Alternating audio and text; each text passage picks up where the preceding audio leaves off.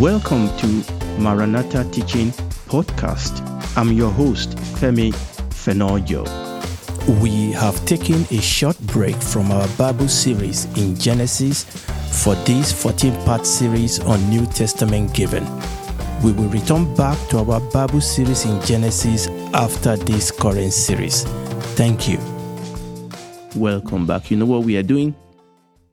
We're in, a mini series, which by the grace of God is winding down now.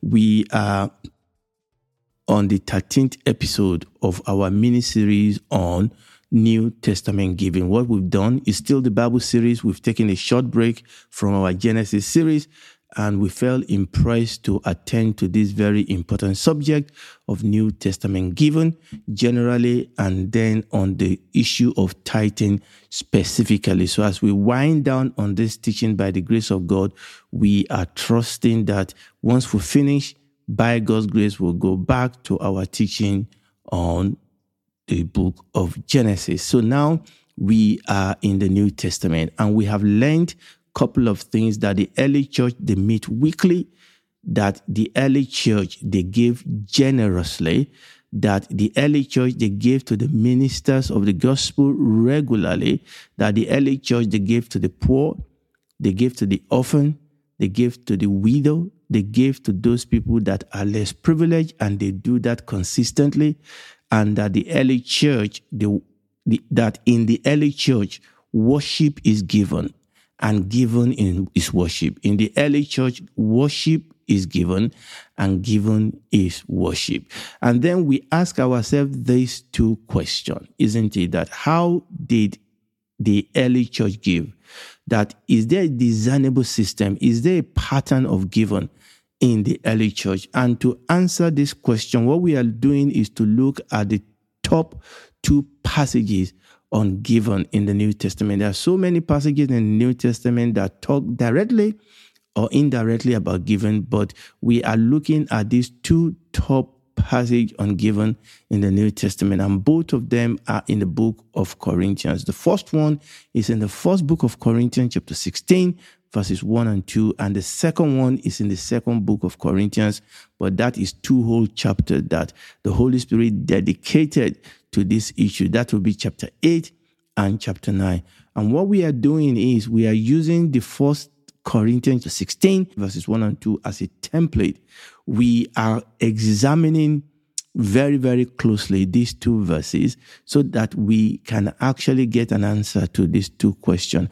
And then we reference portions of Second Corinthians chapter 8 and chapter 9 as we go along. So, what we're going to do today first is to actually read some portions from the second Corinthians chapter 8 and chapter 9, not in a particular order. I just want, I just thought let's pick portion of those two chapters since we cannot read those two chapters. I'll just pick portion.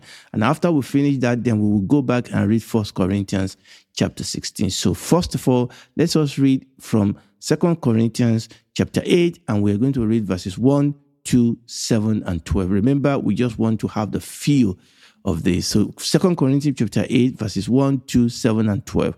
Moreover, brethren, we do you to wit of the grace of God bestowed on the churches of Macedonia. Remember, churches of Macedonia, how that in a great trial of affliction, the abundance of their joy and their deep poverty abounded unto the riches of their liberality. Verse 7 Therefore, as you abound in everything in faith and utterance and knowledge, and in all diligence and in your love to us, see that you abound in this grace also. What grace is that? Is the grace that he has mentioned concerning the churches in Macedonia that they gave generously, they gave liberally. Verse 12 For if there be first a willing mind, it is accepted according to that a man had, and not according to that he had not. So let's read a couple of verses also from Second Corinthians chapter 9, verses 6 to 7. Remember, we are just having a feel of those two chapters because we are not going to read the whole of them. So Second Corinthians chapter 9, verses 6 to 8. But this I say, he which soweth sparingly shall reap also sparingly, and he which soweth bountifully shall reap also bountifully. Every man according as he purposeth in his heart, so let him give, not grudgingly or of necessity, for God loveth a cheerful giver. And God is able to make all grace abound towards you, that you always having all sufficiency in all things may abound to every good works. Praise the Lord. The Lord bless the reading of his word to us. So, so now we are going to read our test scripture, which is the template that we are using for this portion of the discussion. We are now going to read First Corinthians chapter 16, verses 1 and 2. Remember, remember, remember, we are looking, we are searching, we are seeking for an answer to this question. How did the early church, how did the early believer give? Is there a discernible system? Is there a pattern of system in the early church? And when we see that pattern, and if there's a pattern, then we are comparing it with what we call the enduring characteristic of tithe as we have seen it under Mosaic law. So let us read First Corinthians chapter 16. We are going to read verses 1 and 2 from the Amplified Classic. First Corinthians chapter 16, verses 1 and 2 from the Amplified Classic.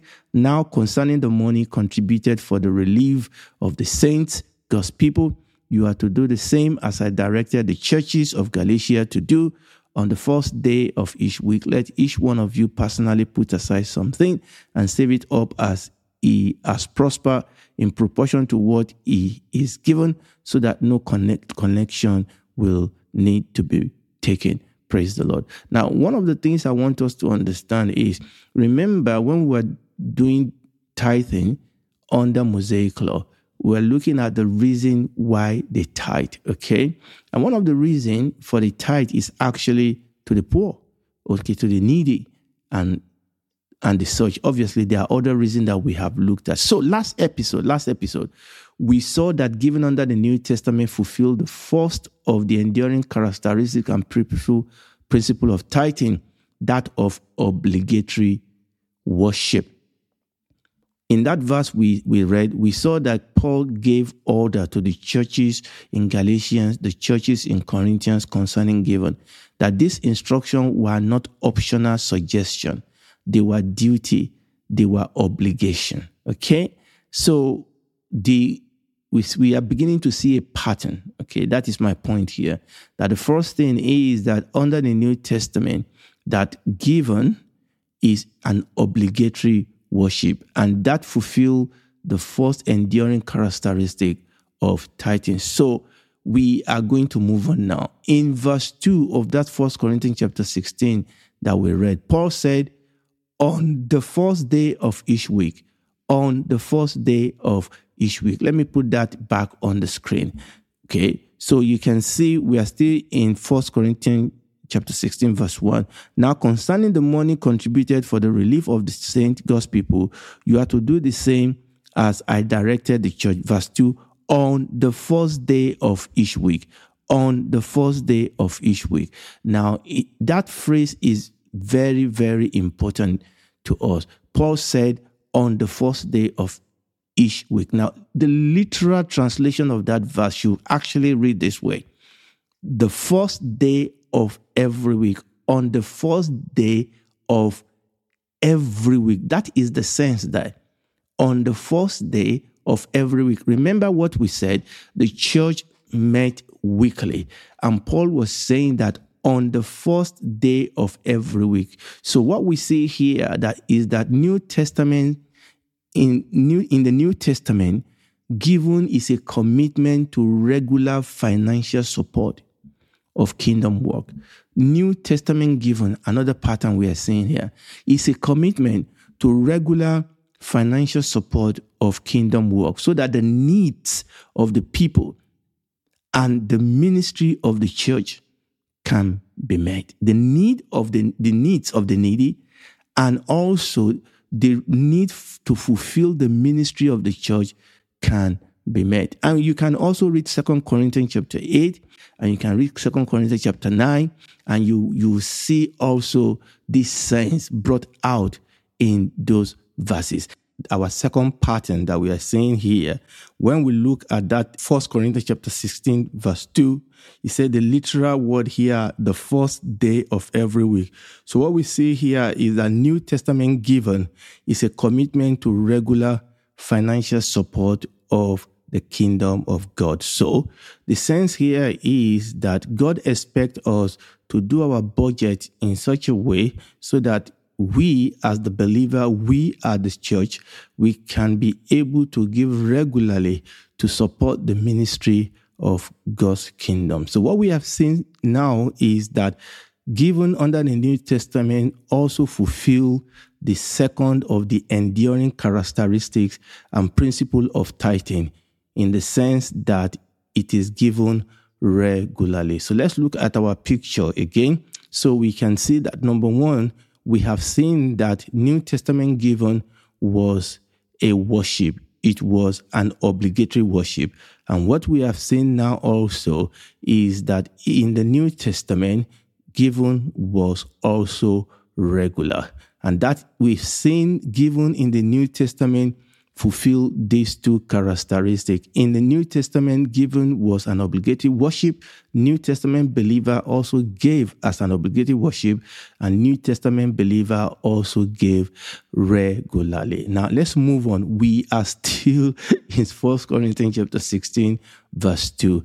And Paul said, Let each of you personally put aside something and save it up. Let each one of you personally put aside something and save it up. That is in Amplified Classic. Now, ASV put it this way let each one of you lay by him in store. Let each one of you lay by him in store. What does that remind you of Malachi? Bring to my store. Bring to my store. That is what we see in Malachi. KJV also said, Let every one of you lay by him in store. And that is reminding us of what we read in the book of Malachi. The sense here, when you read the original language of the Bible, the sense here is to consistently deposit something in a te- treasury or reserve. It's kind of like you have a piggy bank in your house. The sense here is that as individual believer, Paul was asking them to consistently deposit something in a treasury or reserve in their individual home so as to bring it, bring you all the tithe, remember? So that they can bring it into the store or the treasury of the local assembly. And that is the sense in which Paul was writing Now. Even though New Testament giving is obligatory, it is nevertheless given willingly. It is personal, it is intentional, it is planned. They have a store in their house, they put those things in it, and they bring it to the house of God. And when we read Second Corinthians chapter 8, verse 12, it says, For if the eagerness is there from ISV, the gift is acceptable according to what you have, not according to what you do not have. And Second Corinthians chapter 9, verse 7, also in ISV says, Each of you must give what you have decided in your heart, not with regret or under compulsion, since God loves a cheerful giver. So, what we see here essentially is that in the New Testament, yes, giving is also an obligatory worship, but it is nevertheless given willingly. It is personal and it is intentional. Paul encouraged the people to actually plan towards it, lay it, deposit something regularly in, the, in, their, in their storehouse, in their treasury, and bring that to the local assembly. Okay, so let's look at our picture again. So we've seen New Testament given fulfilled. The first one is an obligatory worship. The second one, it is given regularly. And the third one, it is given what? willingly. Hopefully, I will still be able to move on. I'm having some little problem here, but Jesus is Lord.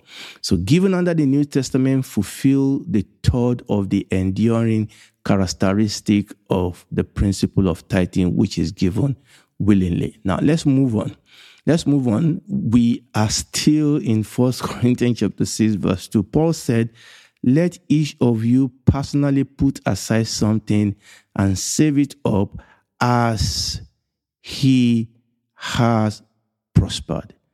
As he has prospered. And we read that again in Second Corinthians chapter 8, verse 12.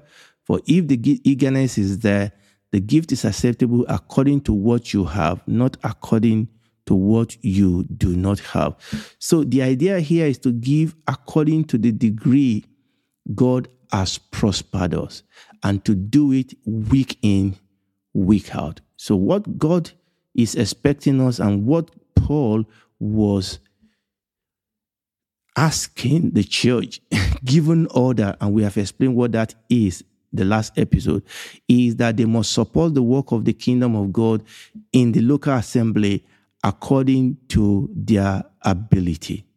According to their ability. But there is a higher level. We read it in that second Corinthians chapter 8, but we didn't read the verse 3. There is a higher level. Second Corinthians chapter 8, verse 3 says, For according to their power, I bear witness, yea, and beyond their power, they gave of their own accord. They gave it willingly. Okay. But the Bible here says that they do it even beyond their power. In other words, we are talking proportion here. We are talking proportion here. Okay. We are to give according to how God has blessed us. But also, some people will give even much more, even beyond their power. Now, somebody may then ask, what percentage are we talking about here? What proportion are we talking about here? I will return back to that in a bit. Now, I'm going to read Second Corinthians chapter 8, verse 7, and Second Corinthians chapter 9, verse 6. So Second Corinthians chapter 8, verse 7. But as you are bound in everything in faith and utterance and knowledge, and in all earnestness and in your love to us, see that you are bound in this grace also. Second Corinthians chapter 9, verse 6. But this I say, he that soweth sparingly shall also reap sparingly, and he that soweth bountifully shall also reap bountifully. Why have I read these two verses? These two verses shows us that God wants us to give a lot. God wants us to give generously. God wants us to give generously to the work of the kingdom in our local assembly. That Second Corinthians chapter 8 says that we should abound. He said, as you abound in everything, see that you abound in this grace of giving. And Second Corinthians chapter 9, verse 6 says that he that soweth bountifully shall also reap bountifully. So the pattern that I can see here is that God, Paul, through the Holy Spirit, was encouraging the people to give generously, to give a lot to the work of God's kingdom in their local assembly. So, giving under the New Testament also fulfilled the fourth of the enduring characteristic and principle of giving. They were given proportionately. They were given proportionately. So let's look at our diagram. So we have seen that given in the New Testament was given as an obligatory worship. It was given regularly. It was given willingly and it was given proportionately. So I'll go over that again. In the New Testament, we can see this pattern that New Testament given also fulfill these four enduring characteristic of tithe that we have seen under the Mosaic law. Now, there are, there are more characteristics that we could talk about, but these are the four that I have chosen. So in the New Testament, giving was done as a form of obligatory worship. It was done regularly. It was done willingly it was done proportionately and it was done bountifully. It was done bountifully, that people gave generously. And when you read through the book of Acts, you see that happen. We saw the story of Barnabas, who sold a house and brought everything. And people were doing that. People brought generously so that they can support the work of God's kingdom. And this is what we see in the New Testament. So, having gone through, remember we have used this Second Corinthians chapter 16, verses 1 and 2 as a template, and this can be supported by other verses in the New Testament. And we can definitely see that New Testament given, given to the poor, given to the needy, given to the to the uh, to the orphan, given to the widow, and also given to the ministry and given to the minister, we see that New Testament given fulfill this enduring characteristic of tithe that we have seen in the Old Testament. Then the question is then, so what percentage should we give? Why did God spe- why did God specify percentage in Old Testament and not in the New Testament? I will have to stop there today. I've had a, a lot of distraction here today, and I think we'll stop here. We will pick it up from here next time by the grace of God. And if you are listening to me today and you are not born again, I want you to know that God loves you. And the Lord Jesus has come to provide a way of salvation for you through the cross. For God so loved the world that he gave his only begotten Son, that whosoever believe in him will not perish, but have everlasting life. You and I can come and be saved today. Just accept Jesus Christ as your Lord. Accept you are a sinner because you are. But there is salvation through the blood of Jesus Christ. Ask Him to save you, to be your Lord. He will. He will be your God, your Father, walk with you the rest of your life. And when this is all over, you will spend eternity with Him in the new heaven and new earth. Do it right now. We sincerely invite you to check out our teachings on YouTube Maranatha Teaching Channel. They will bless you. Thank you.